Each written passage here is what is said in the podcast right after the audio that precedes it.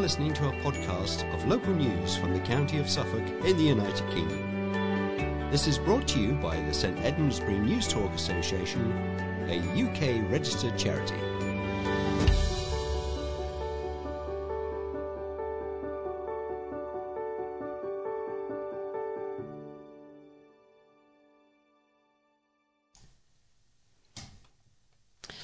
Hello and welcome to the 1916th edition of St Edmundsbury News Talk for the 16th of February 2023. The editor of this edition is Claire Mellor, the producer is Harvey Johnson, and your readers are David and Carol Gooderham. We should also mention our processing teams who work hard behind the scenes to copy and dispatch this memory stick to you. We will repeat any telephone numbers that are in this edition at the end of the memory stick. And now for the headlines. Airfield lease shock. Lack of water is putting Suffolk crops at risk, experts warn. Speculation has been rife over the future of Rougham Airfield after it emerged organisations using the site would not have their leases renewed when they expire at the end of May. But Rougham Estate, which owns the land, said it intended to return the site to farmland, with increasing costs partly behind the decision not to renew the leases. In a letter, Rougham Estate informed Skyward Flight Training its licence to occupy Rougham Airfield for the purposes of taking off and landing aircraft would not be renewed after it expired on May the 31st, with the firm required to vacate and remove any aircraft or structures on the land by that date. Beyond this date, we will no longer be maintaining the airstrip for aircraft, added the letter. Chris Shepherd Rose of Skyward said the letter was unexpected, adding, The estate has said it's not cost effective for them to continue maintaining the airfield. We pay half the grass cutting every year, we mow all the taxiways. We collect all the landing fees on their behalf in addition to paying our rent, so I don't know what they mean. They expect me to close in four months, but I'm negotiating for a bit longer until the end of September to allow us a smooth exit. This is all a great disappointment, and I'm hoping we will find somewhere else, or they, Rougham Estate, will change their minds. I've even offered to pay more rent. Mr. Shepherd Rose is searching for another suitable airfield in close proximity to transfer operations to. But this airfield is pretty special, as it is historic, he said. Think of all the men who fought in World War II, and there were a number of crashes involved planes from this airfield. And then think of it being ploughed up. Maybe one day it will end up as housing. Skyward has been based at the airfield since 2013 and has grown and grown since then according to Mr. Shepherd Rose. The school now has nine instructors and three employees. I want people to understand this is for the local population to enjoy because we have people from all walks of life coming here to learn to fly, he said. We've only had eight complaints from members of the public in the time we have been here. Skyward is not the only organisation being asked to vacate the site, with Suffolk Kite Flyers and Bury Model Flying Club also understood to be affected. Suffolk Kite Flyers said it used the site regularly, with around 25 members visiting for flying kites and kite buggying. Dennis Whiting, committee member, said their lease letter had come out of the blue. Our main concern is where do we go now, he said. There's been no reason given and no warning, and it seems bizarre. We're so taken aback by the short notice.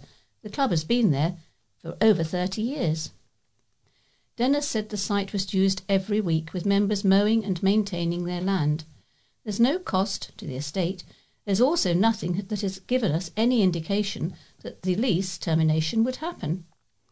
I understand things change, we all do, and there's no secret there's development all around that area, so it would be nice to know that this is going what is going to happen to the airfield. Everyone is making an assumption they're going to sell it, but I'd be interested to know if the site is of historical importance. And from a purely selfish point of view, the club needs flat grassland in order to carry on, he said. Simon Edel, Rougham Estate manager, said the decision was driven by financial implications and the pressures of a continued development around the airfield. He emphasised the Grade 2 listed control tower was not affected. We have taken the view that because of increased costs of inserting of insuring, running, and maintaining the active airfield, it is not viable, said Mr. Edel. Our plan is that the land will revert to farmland and we will farm it like it was, before, before it went back to being a runway. This does not affect the museum. As far as we are concerned, it will be there to stand forevermore. Graham Sage, Rougham Tower Association chairman, said it would be a shame not to have the sounds of aircraft during the summer, bringing back some of the atmosphere of past events at the site. We continue to have a very good working relationship with the estate, and we are both committed to preserving this historic site for future generations, he said. The museum has had many tough times before, but we've always pulled through. Land around the airfield was identified for potential mixed use, employment, and houses in West Suffolk Council's local plan for development up to 2040. Water in the east of England is getting scarcer, and the problem will become acute without action, a conference in Ipswich has heard. Left unresolved, Lack of water could result in farmers in East Anglia, which is the UK's driest region, being unable to grow vital crops, delegates were told. Farmers, politicians, and water experts from across Europe gathered at the Hold on the 3rd of February to hear how the agricultural industry was trying to overcome acute water challenges. With large quantities of fresh, wa- fresh rainwater discharged into the sea, projects such as the Felixstowe Hydrocycle Scheme are showing how the challenges are already being overcome. The hydrocycle scheme involves diverting water being pumped out to sea to provide farmers with the irrigation they need. By this year, it will feed 11 different reservoirs for farmers. It is one of six schemes to have been supported by a European Union project which has been looking at solutions to water shortage issues. Daniel Johns, Water Resources East Managing Director, described the dire water situation in the east of England at the Interreg Two Seas closing conference and said urgent action was needed. We are already water stressed the Environment Agency has already classified the whole of the east of England as severely water stressed, and that's coming through in the state of our natural environment. 92% of the rivers in the east of England are below good ecological status. By 2050, a deficit of 640 million litres of water a day is projected, he said. Unless action is taken, water scarcity will constrain agricultural production, curtail economic and housing development, endanger the East's chalk rivers, peatlands, and wetlands, Water Resources East said. Bearing in mind the news from our first headline, um, here's a little bit of history about Rougham Airfield. Rougham Airfield was formerly RAF Bury St Edmunds The airfield was built in 1941 and 1942 with three concrete runways and was used extensively during World War II. it was designed for a US AF bomb group with 50 hard stands, two hangars, and accommodation for 3,000 personnel. The airfield was opened in September 1942, with groups using it during the war, including 47th Bombardment Group, 3 322nd Bombardment Group, and 94th Bombardment Group. The site was returned to the RAF in December 1945. After the war, most of the site returned to agriculture. The old technical site was developed into Rougham Industrial Estate. Some of the original hangars are still in use for storage. The restored control tower is a museum. A proposal to pause plans for rural zero carbon buses will be put to councillors by officers at next week's Mid Suffolk District Council Cabinet meeting. The Green and Liberal Democrat group suggested setting aside £820,000 of funding for two years for the scheme last February, and this was agreed by the Council. The latest recommendation is to wait for more evidence from similar schemes in other areas and consider using the first electric electric buses for workers at Stowmarket's Gateway 14 Business Park. Councillor Mellen, Mid Suffolk Green and Liberal Democrat group leader, said the proposal to pause the introduction of the two electric buses is disappointing. Given the long delivery times for these type of vehicles, last year we proposed that two be ordered and we sort out the details of how they are used in the meantime. However, no order has been placed and it could be another year before any new provision arrives. The potential link to Gateway 14 is puzzling since construction there is only just starting. Yet, people out in the villages are crying out for a decent bus service now. The reluctance of the Conservative administration to spend money that has been already agreed perhaps shows why they are putting another £3 million into reserves this year whilst not delivering what residents need. Research into electric bus schemes elsewhere found that many were at the pilot stage and so provided no solid evidence of success. Officers suggest looking into starting the scheme for people who work at Gateway 14 and live in the rural villages around Stowmarket. The idea is that the creation of many jobs at Gateway 14 would produce a clear target audience when promoting the service, increasing its likelihood of success. The first company to secure a plot at Gateway 14 is The Range. It began work on a distribution centre this year and is expected to provide 1,650 jobs. Gateway 14 is part of Freeport East, a set of low tax, low regulations, low regulation zones given the green light in December 2021. Officers are also wary about starting the rollout of electric buses while there's uncertainty around the future of some bus services.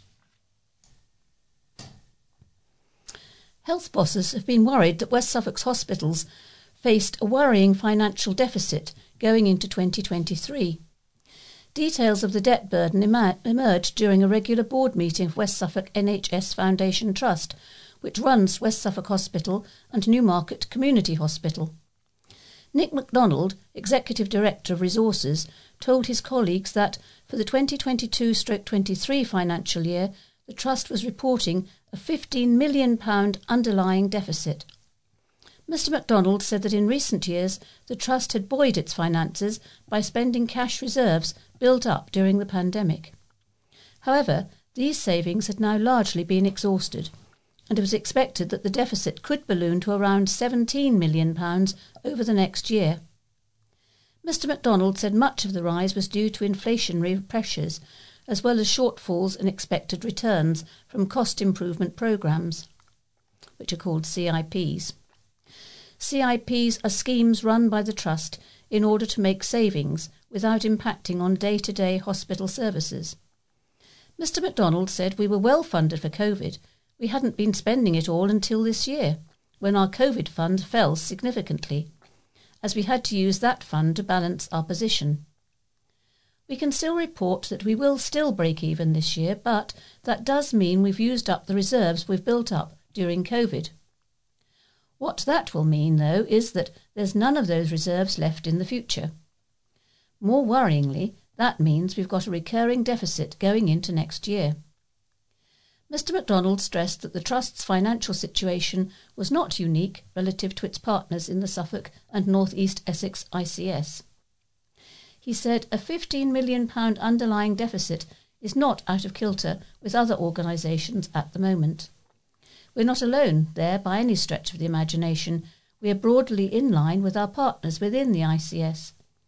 To limit further deficit growth, the Trust is planning to implement further saving programmes, including a £10 million CIP. A West Suffolk councillor has praised the work of the Rural Coffee Caravan, which has been combating loneliness in the countryside for 20 years. Councillor Sarah Pugh, who represents the Whepstead and Wickhambrook ward, made the remarks as she welcomed the van to Stansfield.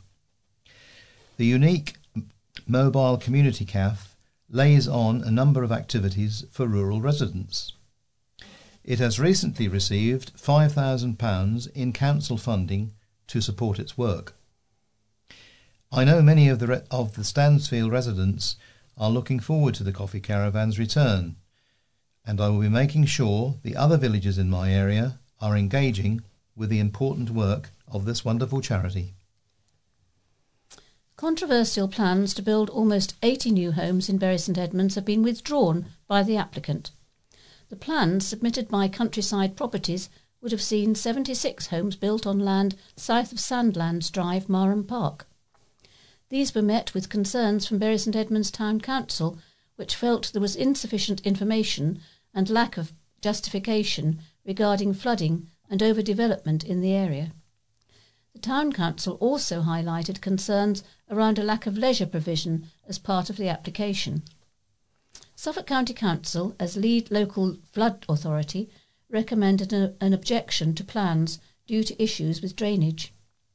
More than 100 residents also submitted comments to West Suffolk Council, voting, voicing their concerns. They cited worries with local schools and leisure facilities, concerns with traffic, and issues with parking, amongst others. Countryside Properties submitted an environmental impact assessment screening request to West Suffolk Council for the two hectare plot in the summer of 2021. On Friday, January 20th, the decision was made to withdraw the planning application. Plans to open a Primark in Bury St Edmunds are moving a step closer as work continues. The fast fashion retailer will move into the ground and first floors of the former Debenhams at the Ark Shopping Centre and is expected to open before the end of the year. Hoarding was installed outside on Wednesday as work will soon begin on the new entrance doors for the Primark store. The new shop will create about 90 jobs with an opening date yet to be confirmed. Police in Bury St Edmunds have taken action following reports of two incidents of planes being targeted by a laser pen. The incidents involved aircraft from Skyward flight training at Rougham Airfield on Saturday. A police spokesman said they attended a property and a laser pen was handed over and seized. West Suffolk Council's Cabinet has approved plans for a potential 10 pence a week council tax increase to residents. The budget plans would see Band D property owners pay the extra alongside investment in reducing carbon emissions and keeping swimming pools open. The budget proposals now need full council approval at its meeting on the 21st of February if they are to be implemented from April. Councillor Sarah Broughton, Deputy Leader and Portfolio Holder for Resources and Property for the Council, said, I really believe this is a budget we can be proud of, which is no mean feat in these times. It provides the fuel for our continued ambitions to make sure West Suffolk communities, businesses, and environment continue to be healthy. This budget shows the Council is in tune with its communities and businesses and understands how the cost of living crisis is biting. District authorities can raise council tax by 2.99% next financial year, but West Suffolk Council will, will stick to previous plans. This will see council tax for Band D properties increase by around 2.6%. The maximum reduction to council tax through the local council tax reduction scheme will also rise to 100% in April. The budget proposals include £9 million for initiatives to help reach net zero by 2030, £240,000 a year for waste and ground maintenance teams, £440,000 for car park improvements, as well as funding towards replacing Bury St Edmunds Leisure Centre. £300,000 to ensure pools stay open despite high utility and energy costs, and £513,000 for funding local community groups. More than 300 homes have been given the final sign off as part of a new garden village plan just outside Newmarket. The controversial development at Kennett, which has been opposed by many residents who argued it would quadruple the traffic on already inadequate roads and ruin the character of the village and surrounding countryside, was described as wonderful by one member of East Cambridgeshire District Council, whose East Cambs Trading Company is behind the development, while others felt it was a missed opportunity to encourage less car use. Outline approval was granted by the Council back in 2019 for up to 500 homes, as well as a new primary school, nursery, and care home, and plans for a bypass around the edge of the new development were also approved in December last year. On Wednesday, members of the Council's Planning Committee approved detailed plans for the first 328 homes, a mix of houses and flats, ranging from one to four bedrooms. 98 classed as affordable homes.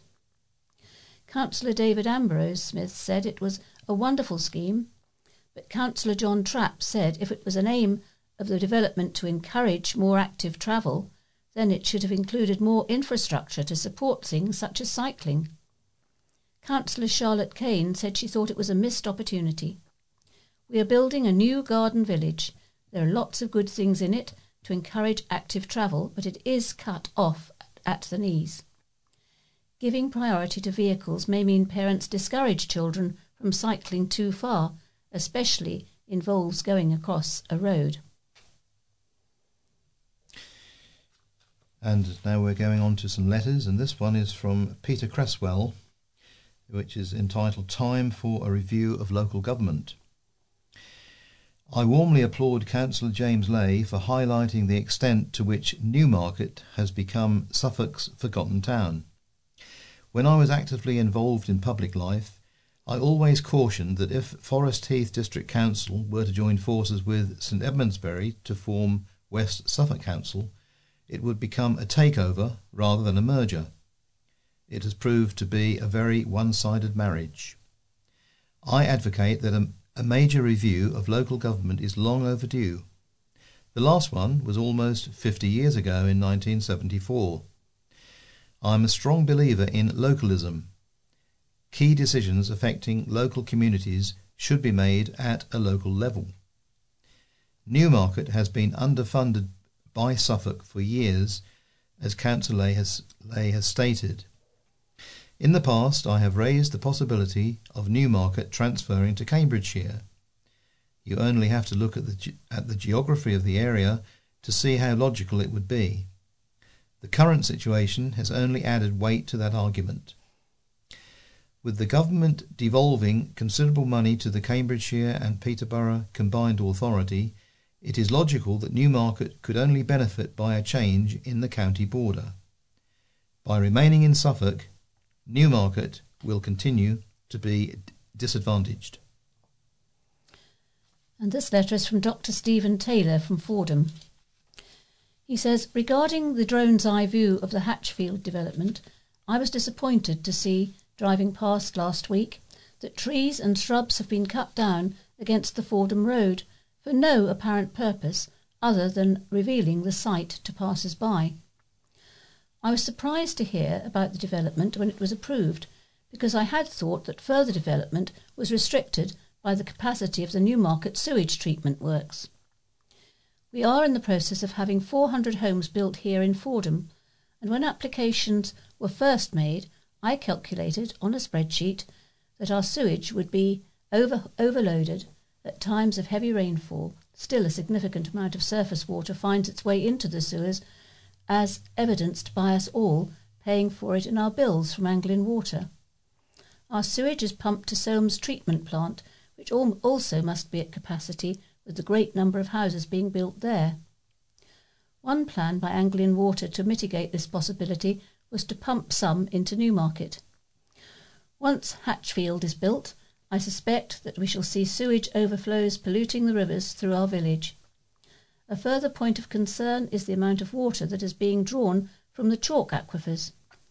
The River Kennet would be a wonderful chalk stream were it not for the water abstracted to supply the Newmarket area, including us in Fordham, for irrigation of potato crops through the summer and for the water pumped from Kennet to keep the water supplies in Essex maintained. The river is now quite dry for the greater part of the year, The trickle at Moulton comes, comes from their sewage treatment plant. Developers can build more and more housing, but they can't make it rain anymore. And this letter uh, is entitled Heard Enough About Brexit? comes from V. Sharp of Ipswich. Am I alone in having to suffer the weekly diatribe from anti diatribe from anti-Brexiteers? It has become a regular feature now that some readers have little else to occupy themselves with. That's a very short letter. And this is from John Popham of Bury St Edmunds.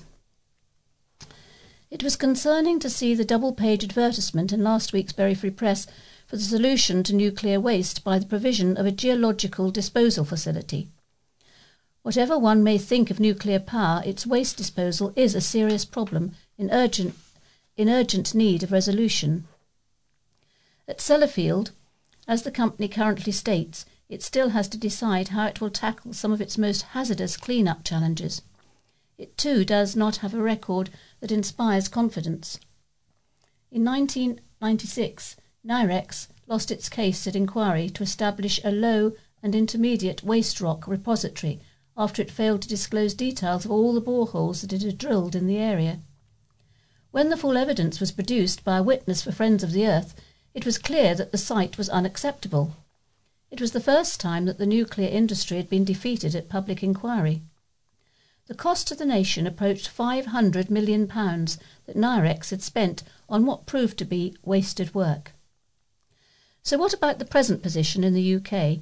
How best does the nation find a satisfactory GDF by inviting, as Nuclear Waste Services does in its advertisement, residents of this area to come forward with offers of sites? How can they possibly know whether a site may be appropriate? Does it follow from this that GDF will only investigate locations where it considers a local community may, if offered sufficient incentive, accept a site in their locality? Can this really be the correct way to proceed? One assumes that GDF will have done some preliminary work before selecting areas in which to advertise. But is this not allowing a cash cart to influence the selection of the best site for the contaminated nuclear horse? surely the most appropriate site from a safety standpoint should be selected on a geological basis. Following this support could be following this support could be given to the adjoining community, if there proves to be one, as France has done for decades for settlements that have nuclear power stations adjacent to them. After more than 60 years of nuclear power, and with the possibility of at least one further nuclear station in the offing, it is essential to find the best solution to this national problem, given that the waste remains active for several thousand years. Successive governments have failed to tackle this issue. This time there will need to be a clear demonstration that the selected site is fully fit for its proposed use. And this letter is from Janet Douglas of Framlingham and it's headed Idea for Photo Identification. It has been suggested I renew my passport when it expires. I have no intention of travelling abroad again, but I have no driving licence, and it may be needed to provide photo proof. That seems an expensive way to provide a legal photo. Has anyone got another idea? And a letter from Rosamond Griffin of Pakenham. She says, I would like to extend my thanks to some very kind and thoughtful people I came across when I was riding my little grey horse through Ixworth Street on my way to Pakenham last Tuesday. We came across a lane stoppage with traffic lights and proceeded when they turned to green. As we neared the bend in the road before the bridge over the river, we encountered the work in progress. IWJS was doing some drainage with a rather big vehicle making a lot of noise and with large and with large hoses. My horse was very frightened of this and in the middle of the road refused to proceed and was anxious to run off in the opposite direction. I managed to hang on and stop her, and the very kind IWJS gentleman offered to turn off the hose and reel them in, thus lessening the effects.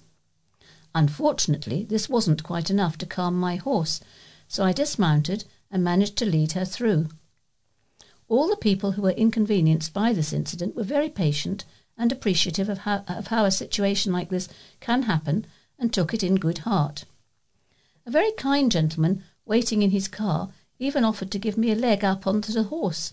However, I thought this might be too dangerous for him, as the horse was still a bit wound up, and I did manage to remount on the other side of the bridge. Proceeding to cross the A143, we were approached by an Apache helicopter, so our ride back had plenty of surprises, and we did get home safely. However, it makes me happy to think how kind and helpful these people were, and lucky to have met them. Thank you to all again. And this um, is from uh, social media called Chatterbox, and it concerns um, a video of uh, sheep escaping from Coney Weston Field in Sapiston onto Bardwell Road. Residents were joining forces to herd them back, um, and it uh, produced a bit of comedy from our readers. Paul Sparks, who lives in the village, noticed the large herd had got free from their field off Coney Weston Road when his partner Sammy was leaving for work at around 7:30 a.m. More than 50 sheep were on the loose, but with the assistance from residents as well as people from the nearby Euston estate, the group rallied around to coax them back into their pen. On seeing the article, Sarah Pizzey said, "Bah, brilliant! Hope they got back safely." Beverly Johnson chipped in with, "Bet there were ramifications." With Jeff Howie finishing the set with, "No doubt people will be flocking to see them." A note from our editor says, Dear readers, I thought this article was interesting despite being in the What's On section of, Bury, of the Bury Free Press. And it's entitled Writing from Behind Bars. A rehearsed reading of Bury St Edmunds playwright Danusia Iwaszko latest play, Penned Up, is coming to the Theatre Royal. Danusia's previous plays there include Labour of Love, charting the group who helped save or restore the theatre in the 1960s, the Wisdom Club celebrating longevity based on the workshops with Help the Aged, and Tough Love evolved from workshops with the town's Women's Refuge. Here, Caroline Fitton explains the inspiration behind her latest play. Not surprisingly, stepping into a prison for the first time was a daunting experience for Bury St Edmunds playwright Danusia Iwaszko. Delivering her first script writing course at Hollesley Bay Open Prison 15 years ago was her first step on a journey of discovery, that of the healing, redemptive power of storytelling. Arranged via a scheme with Synergy Theatre Project, that course was the first of many now delivered at an array of male prisons, including Whitemoor, Norwich, High Point, and Belmarsh. The statistics of being an inmate tell stark truths. 51% of people entering prison have the literacy skills of an 11 year old, while 36% have a physical or mental disability. But human stories lie behind these stats. Many have low levels of education, low self worth and self esteem, and little faith in their ability to do anything well but the courses have seen inmates flourish and thrive by telling their story and gaining the confidence and empowerment to develop a voice. Now, drawing on this rich seam of experience, Danusia has developed Penned Up, which is a drama based on a female prison teacher working with six inmates, to be performed initially as a rehearsed reading at Theatre Royal on Monday, February the 20th. She feels very strongly about sharing the journey of prisoners a journey of confidence, seeing their self esteem grow, and with the hope of leading to less reoffending, and aims, in the drama, to reflect their humanity beyond their crimes. It's very important to challenge perceptions. I want the audience to care about the characters with less focus on the crime, she explained. Since feeling daunted at the outset, her stance quickly changed. From a frightened perception, my journey has gone from fear to understanding. Sharing the journey of prisoners is a privilege. It's all about bringing confidence and seeing their self esteem grow. Courses like this can give the tools for change and lead to less reoffending. The first half of the play was performed also as a reading at Menagerie Theatre in Cambridge last year and was well received, with artistic director Paul Bourne saying, The play has an unusual perspective on the rarely explored subject of male incarceration. Powerful to witness. It's an excellent script, funny and touching, dramatic and dynamic at its core. Feedback from one of the course attendees tells its own story. When I first met her, I thought she was nuts, and then I realised that she was the best kind of nuts, passionate about what she's doing. Penned Up is a strong story asking questions of the prison system and looking at how offenders are treated. What would be the answer to the question she poses? How would you like to be treated in prison? Uh, the owner of an eco shop in Bury St Edmunds is celebrating four years of trading and says she wouldn't choose anything else. Catherine Wynne of Ixworth began Clear to Sea in 2019, having always had a passion for the environment and previously working for charities such as the National Trust and the RSPB. She was inspired by other shops with the concept of reducing plastic waste caused by grocery shopping. Now, four years later, Catherine is still behind the counter at the shop in St John Street and is proud of her achievement, though it wasn't without its challenges. She said, It's very exciting because, what with COVID and everything else, I was a bit sceptical the business would survive. But I remained open during the pandemic so that people could buy their food as they needed it. They kept me going through that really difficult period, so to reach four years with a pandemic and now an economic crisis, I'm proud I'm still standing. I enjoy every minute. I haven't ever come to work and thought, I wish I wasn't going today. I wouldn't choose anything else. I love my shop. The shop sells a range of food items such as loose flour, pasta, pulses, cereals and nuts, as well as cleaning product refills, hand soap, and washable sanitary products. Catherine hopes going forward that more people will visit her shop to support local business and change their shopping habits to help the environment. My plans for the future are to encourage more people to shop with me, she said. People have this concept that zero waste shops are more expensive. There's swings and roundabouts. Some products are and some products aren't.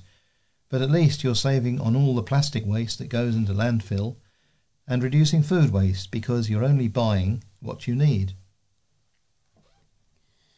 This feature is written by local historian, author, and tour guide Martin Taylor, and he's been trawling through his archive to find some of his favourite Bury St Edmunds pictures and stories from the past. There was a plaque put up in 1907 on Bury St Edmund's Cupola House, which recorded the visit to the town by celebrated novelist Daniel Defoe, author of Robinson Crusoe. The plaque was one of 12 stone plaques, 11 oval and one rectangular, put up in the town to help celebrate the wonderful pageant of that year, reinforcing the town's history and heritage. After the disastrous fire of June 2012, the Strada restaurant, then occupying the cupola, was, to all intents and purposes, gutted, and the plaque, now painted blue with gold lettering, was not put back up, languishing somewhere inside. Cupola House, now home to Sakura, a Japanese sushi restaurant, has had its prestige Grade 1 listing reduced to Grade 2, as it is not the building it once was. Cupola House was built in 1693 by wealthy apothecary Thomas Macro and his wife Susan. The weather vane up high recorded this. However, there is no evidence to support Defoe's visit to see them.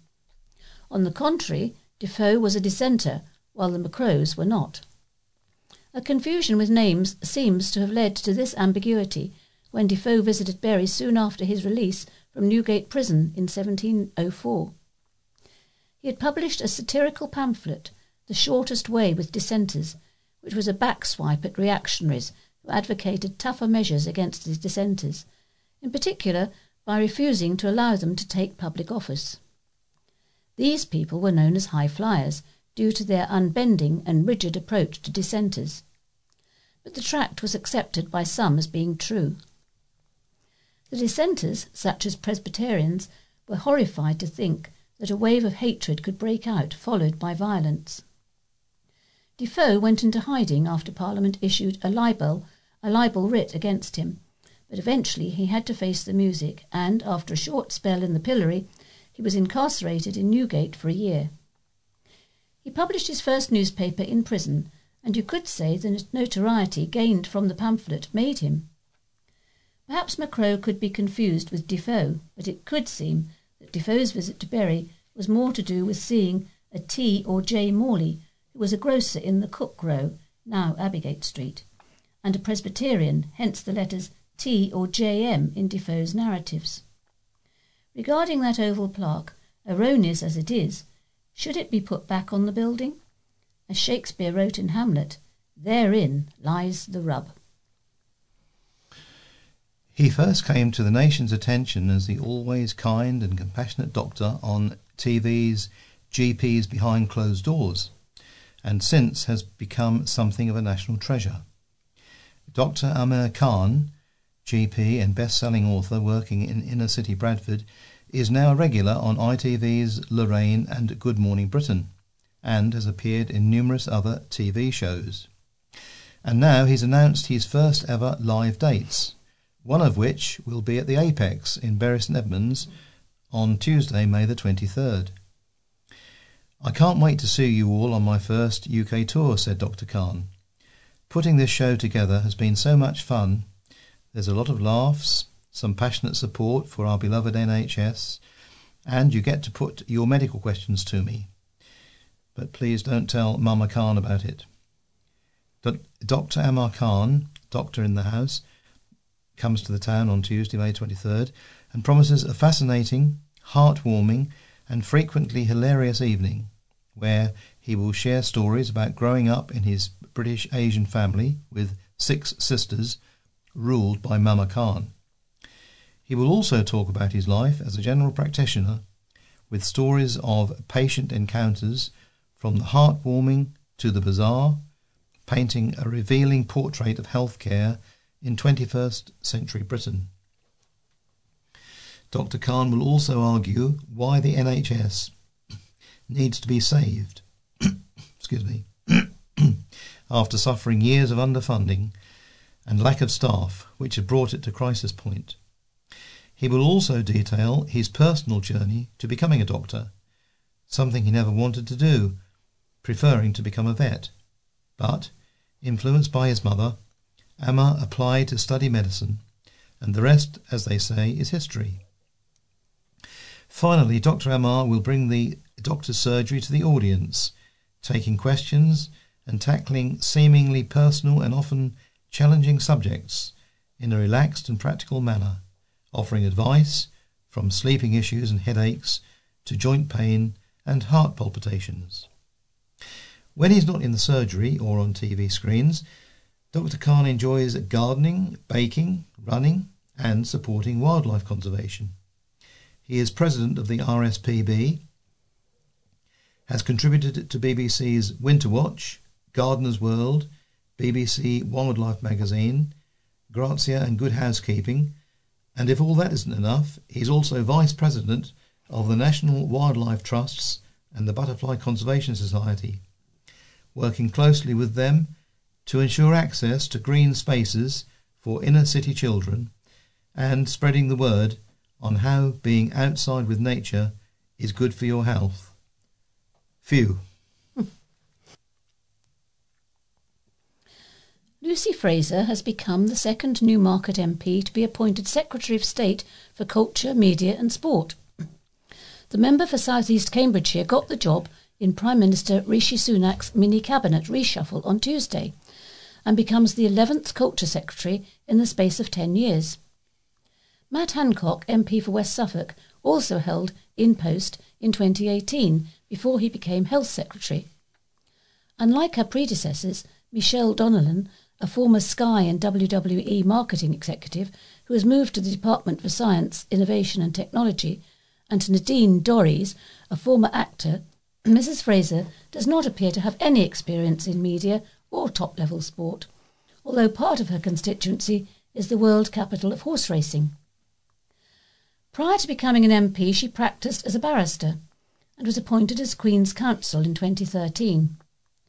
Two years later, she was elected to one of the safest Conservative seats in the country, when she took over the South East Cambridgeshire constituency from Jim Paice. Mrs. Frazer, who worked with Mr. Sunak when he was Chancellor, and she was the Financial Secretary to the Treasury, has also previously been in government in justice as Solicitor General and in the Education Department.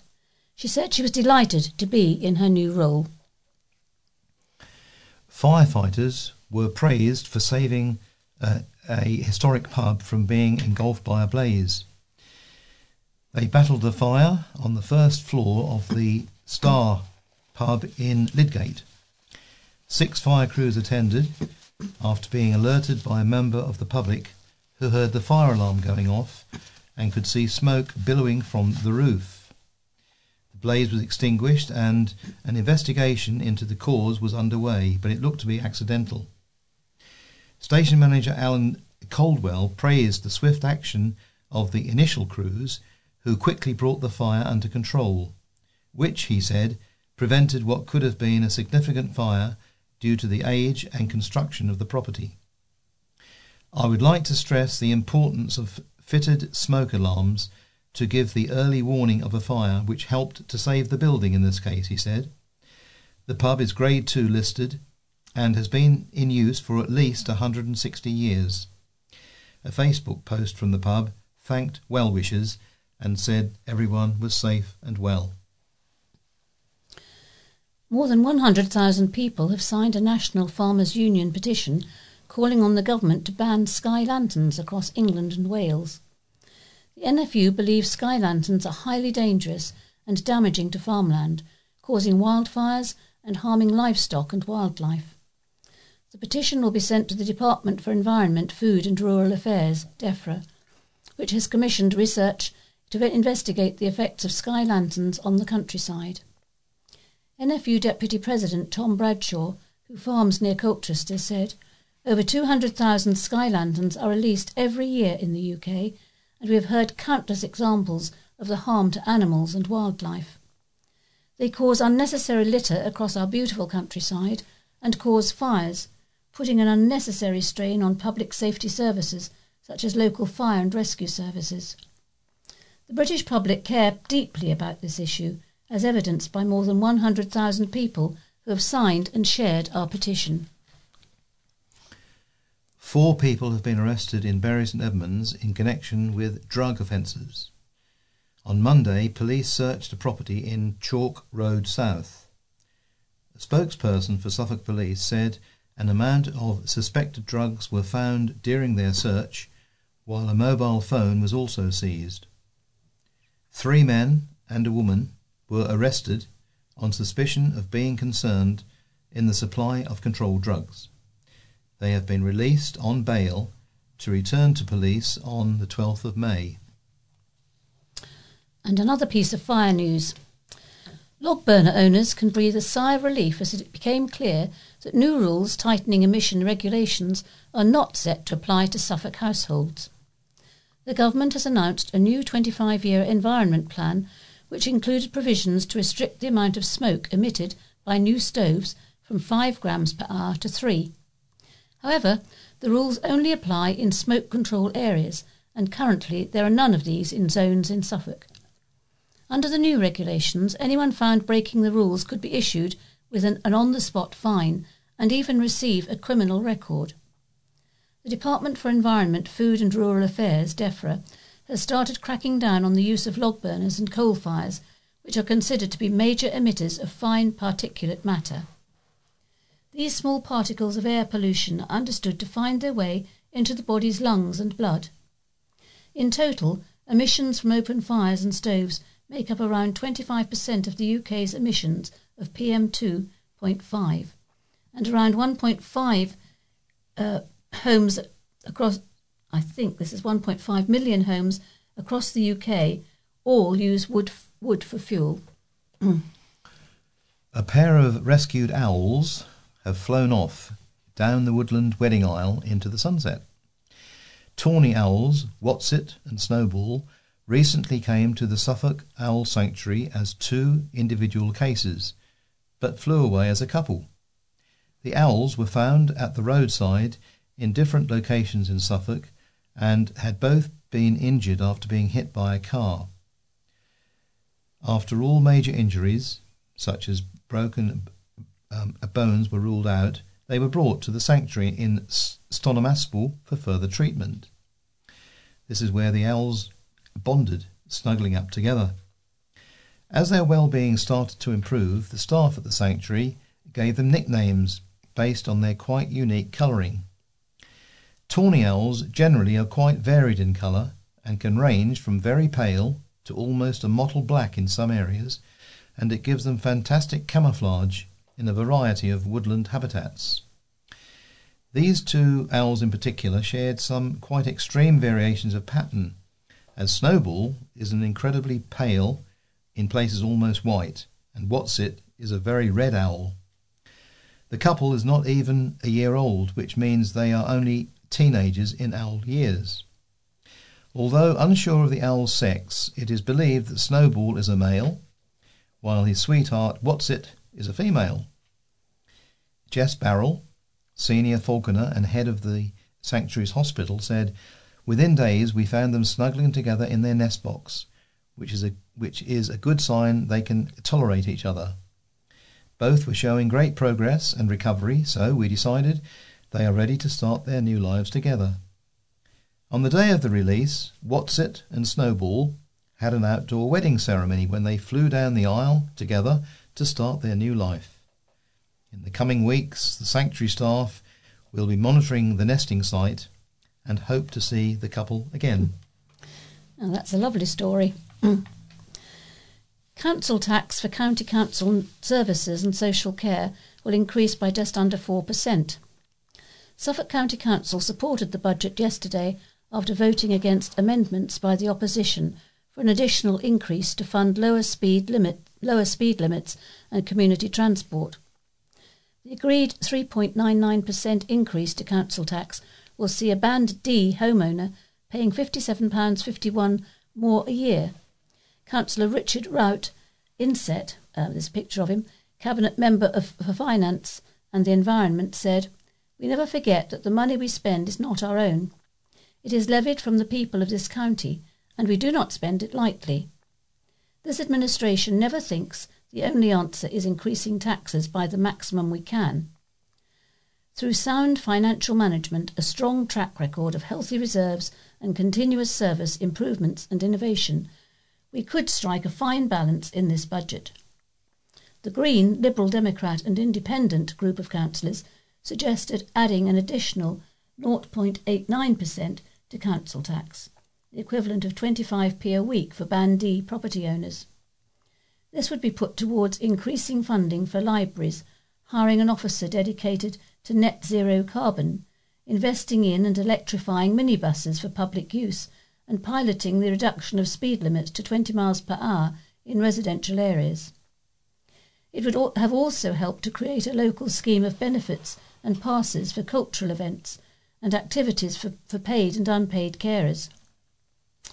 Councillor Andrew Stringer, leader of the GLI group, said, We have focused on areas that Suffolk residents feel are most urgent and critical to the challenges we face. Suffolk has a declared gap between our emissions and targets. It is crucial that our net zero carbon emissions are given the best chance of success through a carbon budget officer. Many are put off walking, cycling, or horse riding because of inappropriate speeds. Seeking to amend speed limits on a case by case basis is incredibly expensive and long winded. Fuel costs have hit our libraries hard. Investing £300,000 in libraries will return £1.8 million in social value, a true investor save business business model. In my area alone, there are villages with double the housing on the horizon but that have experienced a five-fold decrease in public transport if they have any public transport at all. And uh, we end uh, with a feature about the Stowmarket factory that caused outrage with its working conditions. If you've been keeping up with the news, you'll have seen all about the strike action that's taking place up and down the country. Train drivers, nurses, teachers, and more are all taking to the picket line to improve working conditions and pay across a variety of sectors. A staunch leftist through and through, I was keen to find out more about Suffolk's history of striking over the years. So I made my way to the hold to do some research and pour through the county's archives. And this is when I came across the Stowmarket strikes, which took place in the summer of 1913. This period of industrial action occurred when the workers at the Stowmarket Explosives Company took to the streets in order to fight for fairer wages. Harry Double, writing in the East Anglian on the, on the 2nd of January 1985, said, When the year 1913 dawned, no one in the town realized it was to be a year which would see itself embroiled in one of the longest ever industrial disputes experienced in East Anglia. This comparatively sleepy and peaceful backwater, with its population of 4,000, was to experience dramatic events which were destined to reach the House of Commons. He goes on to write that the Stowmarket Explosives Company was notorious for its low wage scale, and discontent within its workforce had been festering for some months, with various factions from within its midst accusing the firm of paying breadline wages for some considerable time. The catalyst for striking came when it was discovered that while the basic rate for unskilled workers had been officially raised from threepence halfpenny to fourpence per hour, the company was not paying it. It was the straw that broke the camel's back, and the men had down tools. On Wednesday, the 28th of January 1913, according to records, a carpenter returning to work after breakfast was stopped by one of his colleagues who said, Tain't no use going to work this morning, shaver. The strike's on, and the boys won't let you in. To which he replied, We'll see about that. Shaver rolled up his sleeves, spat on his hands, and added, I'd like to see who the devil's going to stop me. Five hundred workers normally present at the factory refused to return, forming picket lines outside the factory. Throughout the day they accosted those who left and entered.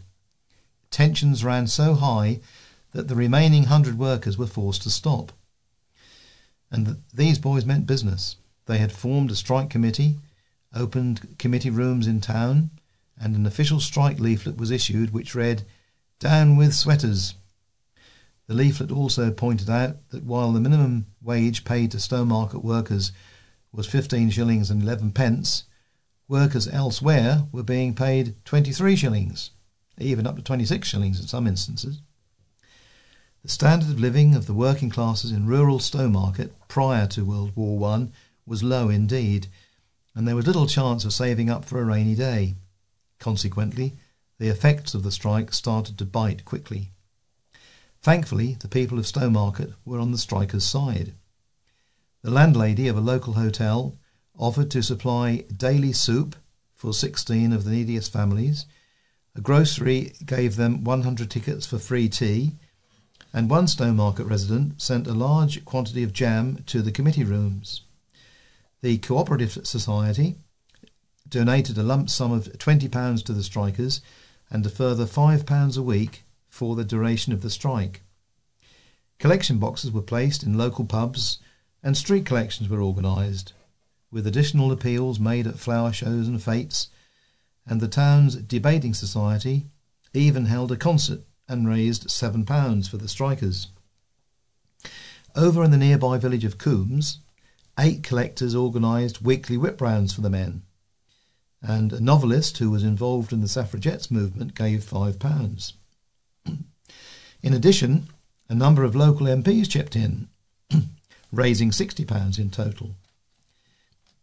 Liberal MP for Stowmarket, Frank um, Goldsmith, took an interest in the strikes and met with the workers, promising he would mediate for them in London. Goldsmith regularly met with Duff Grant, the company's general manager, at the city office. However, he was told the men's request would only be met on their unconditional return to work. The strikers, of course, refused and stood their ground until their demands were met. They continued to meet every week on the Duke's Head Meadow in Ipswich Street and marched through town with bands and Union banners. In the following week, there was correspondence in the local press. and in this, Duff Grant asserted that the figure of 15 shillings and 11 pence quoted by the union was the lowest in the scale of wages, and that the average weekly wage paid by the firm had been considerably more.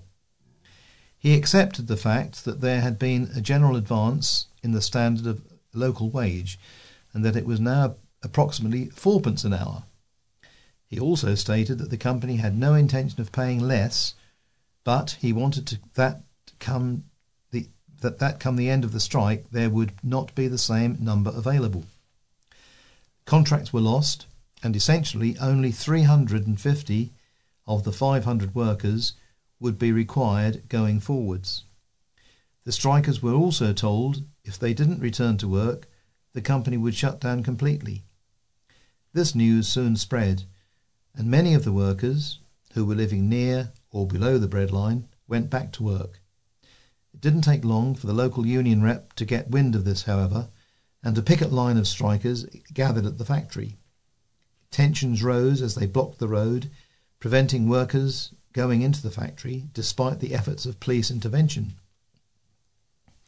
As workers intent on not striking carried on working, they managed to find their way back into the factory and resorted to staying there while supplies were smuggled into them. but the strikers did anything they could to thwart their efforts to continue working and even intercepted one of the food supply carts. On Tuesday, July the 29th, the explosive company suddenly issued a revised schedule of wages. Crowds of strikers soon met at the committee rooms, where they eventually found out that the new terms wouldn't apply to everyone, with some workers seeing no pay increase at all. In the case of boys, payment was to be reduced by a halfpenny an hour. At a further meeting called by Alderman Wade, it was agreed that all those belonging to the departments in which an advance of, of wages had been notified should seek to return to work next day, and that those who were unlikely to get any advance should remain out.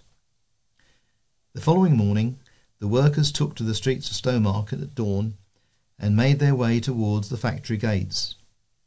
But, sadly, in the course of the next week, the original payroll of 500 only 170 men were given jobs. This slow intake was typical of the weeks that followed. It was a hollow victory indeed. Agreed increases were not paid until two or three weeks had elapsed after the return of each individual worker, and many of the company's original workforce were not reinstated.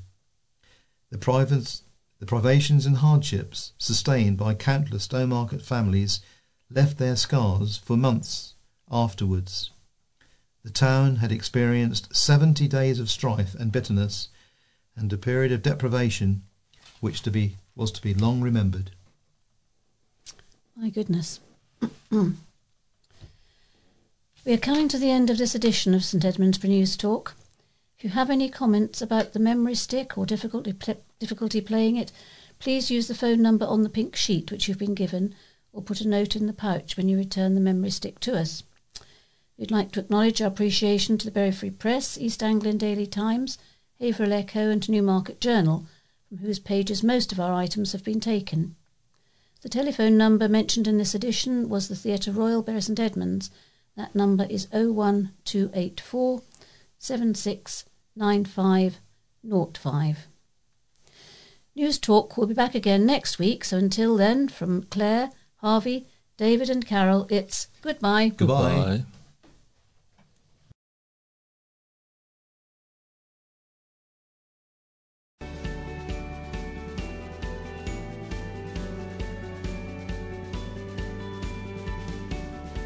You have been listening to a podcast brought to you by the St Edmundsbury News Talk Association. You can view more information about News Talk on our website at www.stedmundsburynewstalk.org.uk. The music in this podcast was provided under Creative Commons license by Scott Holmes. This podcast was created entirely by volunteers in our Bury St Edmunds studio.